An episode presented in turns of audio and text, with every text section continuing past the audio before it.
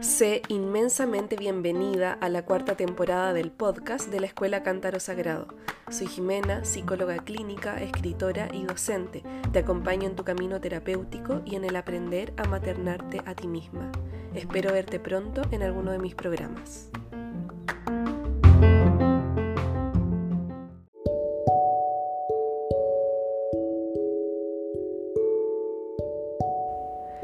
Hola hermosa, sé muy bienvenida a este nuevo capítulo del podcast. Te habla Jimena y hoy te traigo una temática muy especial porque es una temática que ha aparecido muchas veces en las clases de la escuela y tiene que ver con el depredador de la psique y el autoboicot.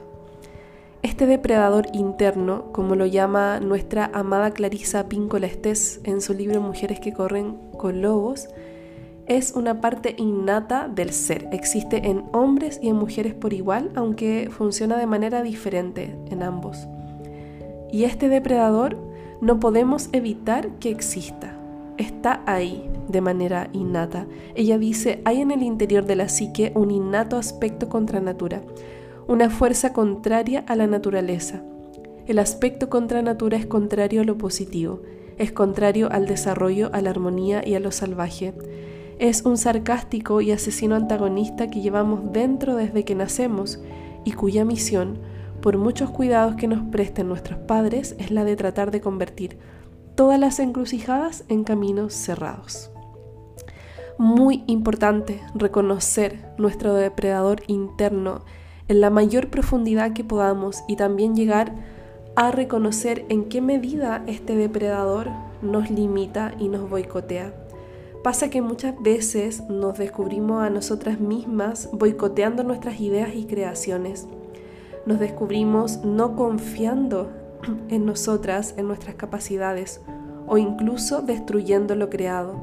Todo esto tiene que ver con el depredador interno, ya que es esa parte de ti que te hace creer, porque viene desde la mente, te hace creer que eres insuficiente, que eres incapaz o que lo que viene de ti realmente no es importante o nadie tiene interés alguno en ello.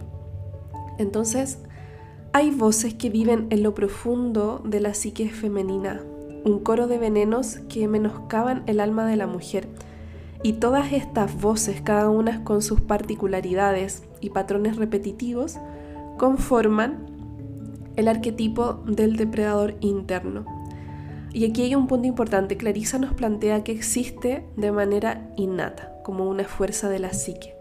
Sin embargo, hay un punto muy importante, y es que este arquetipo se va fortaleciendo con todos aquellos mensajes destructivos, verbales o no verbales, con los que la mujer ha sido permeada desde niña, incluso con aquellas experiencias que la hicieron sentir no valorada o indigna. Ella pudo haber tomado una información para su psique para llevarla hacia la dimensión del depredador interno. Entonces acá los mensajes que más peso van a tener claramente son los que se reciben en la infancia, especialmente de la cultura imperante, del núcleo familiar y más aún de padre y madre. Entonces, si de niña te sentiste no apreciada o no impulsada en tus capacidades, entonces de seguro existe un déficit en tu valoración personal y este déficit hoy puede continuar trayendo consecuencias importantes como por ejemplo sacar adelante tus proyectos, tus ideas o poder compartir tu punto de vista acerca de las cosas, sentir que lo que tienes para decir es importante.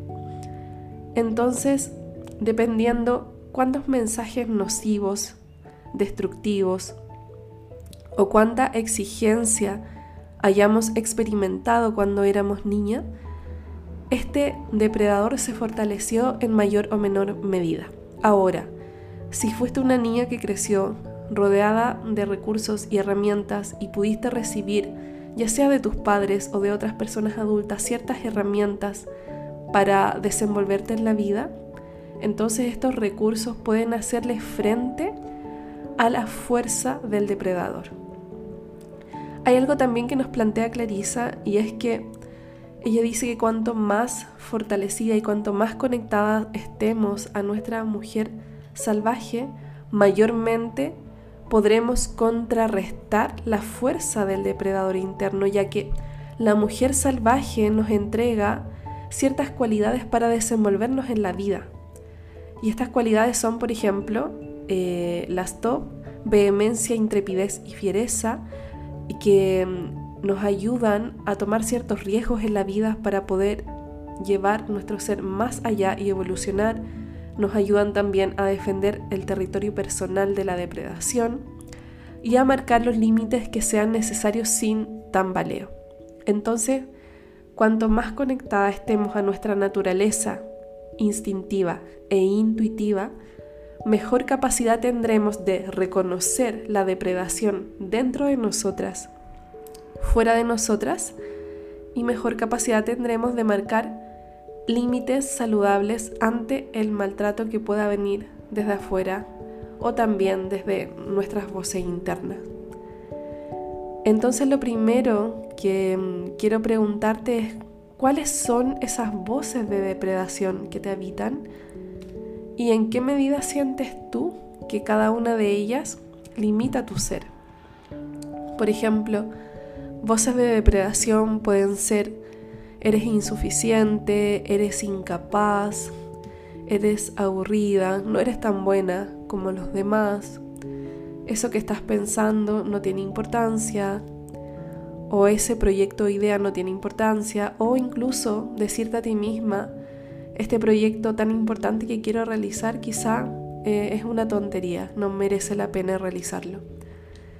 Entonces hay muchas maneras en que el depredador interno puede existir. Incluso puede ser una voz maltratadora que te castiga, que te menosprecia, que te hace sentir un ser indeseable. Entonces, lo primero es que reconozcas cómo habita en ti esta fuerza, ya reconociendo de antemano que existe de manera innata, como dice Clarisa.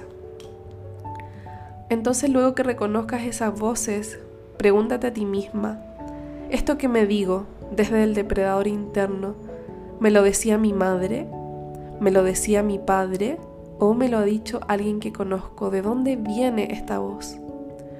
¿O viene incluso de una parte de mí misma que se autocastiga y se odia a sí misma por alguna etapa de la vida que se encuentre no sanada o no procesada del todo? Muchas veces, cuando no podemos sacar la rabia hacia el mundo, volcamos esa rabia hacia nosotras mismas, y de esta manera esa rabia termina por alimentar al depredador de la psique. Y también me gustaría que te preguntaras cuáles son las emociones que se desencadenan a partir de estas conversaciones internas, cuáles son los límites saludables que necesitas marcar a esta parte de ti. ¿A cuál de esas voces, por ejemplo, necesitas decirle un ya, basta, que marque el límite sano para que de aquí en adelante tú puedas comenzar a tratarte de una manera que sea saludable para ti? Entonces, ¿cuáles serían esas afirmaciones fortalecedoras con las que podrías contrarrestar la depredación? Por ejemplo, yo soy fuerte, yo soy inteligente, brillante y capaz. Todas mis ideas son buenas, todas mis ideas aportan a la humanidad. Todo lo que nace de mí florece, etc. Entonces, ¿cuáles serían tus afirmaciones fortalecedoras? Y algo que también puedes hacer es conocer lo mayormente posible esta parte de tu psique, para poder estar muy atenta y muy consciente a los momentos en que se activa y sale a la luz. Entonces, quiero invitarte a que cierres tus ojos, hagas una respiración profunda y visualices a este depredador interno dentro de ti.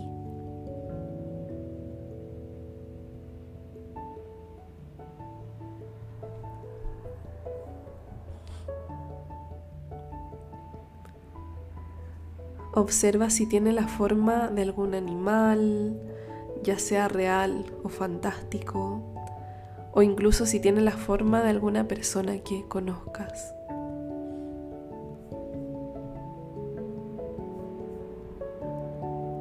Observa también cómo se mueve dentro de ti este depredador, cómo camina y qué lugares de tu cuerpo habita.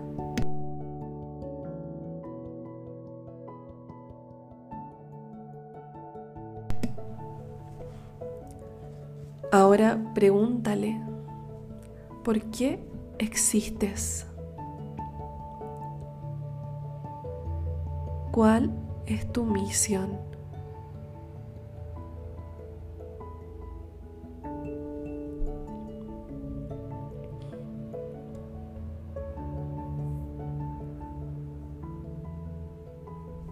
¿Qué tienes para decir?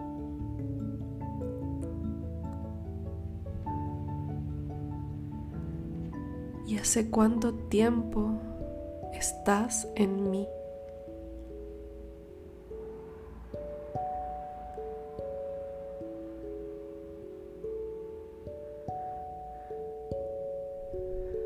Permite que afloren las respuestas de una manera genuina. Si no surge nada, simplemente siente estas preguntas hasta que tu ser, tu guía interna te muestren algo revelador e importante para ti. El trabajo con el depredador interno es clave y es profundo, entonces tampoco se trata de esperar resultados mágicos de la noche a la mañana. El trabajo al que quiero invitarte es a entrar en tu psique, entrar en tu inframundo, comenzar a reconocer este depredador interno hasta que nos muestre su verdadero rostro, ya que muchas veces este guarda en su corazón nuestra propia herida matriz, esa que se produjo desde la relación primaria con madre y padre, por lo que cuanto más sanes tu herida de niña, que es la herida más significativa para generar efecto a lo largo de la vida adulta, mayor control podrás tener ante la autodepredación. Entonces es muy importante el trabajo terapéutico, el trabajo de autoconocimiento, el mantenernos lúcidas a diario para observar estas voces que vienen de la depredación e ir armando nuestra imagen externa de este depredador interno. Entonces, espero que esta información te aporte mucho. Te invito a leer el capítulo de Barba Azul del libro Mujeres que corren con los lobos, para que puedas conocer más a este depredador interno, a este arquetipo, y así también puedas tener una noción muy amplia de cómo funciona este mecanismo y esta fuerza. Espero que te haya gustado mucho este capítulo, te dejo un abrazo inmenso y nos encontramos en el próximo.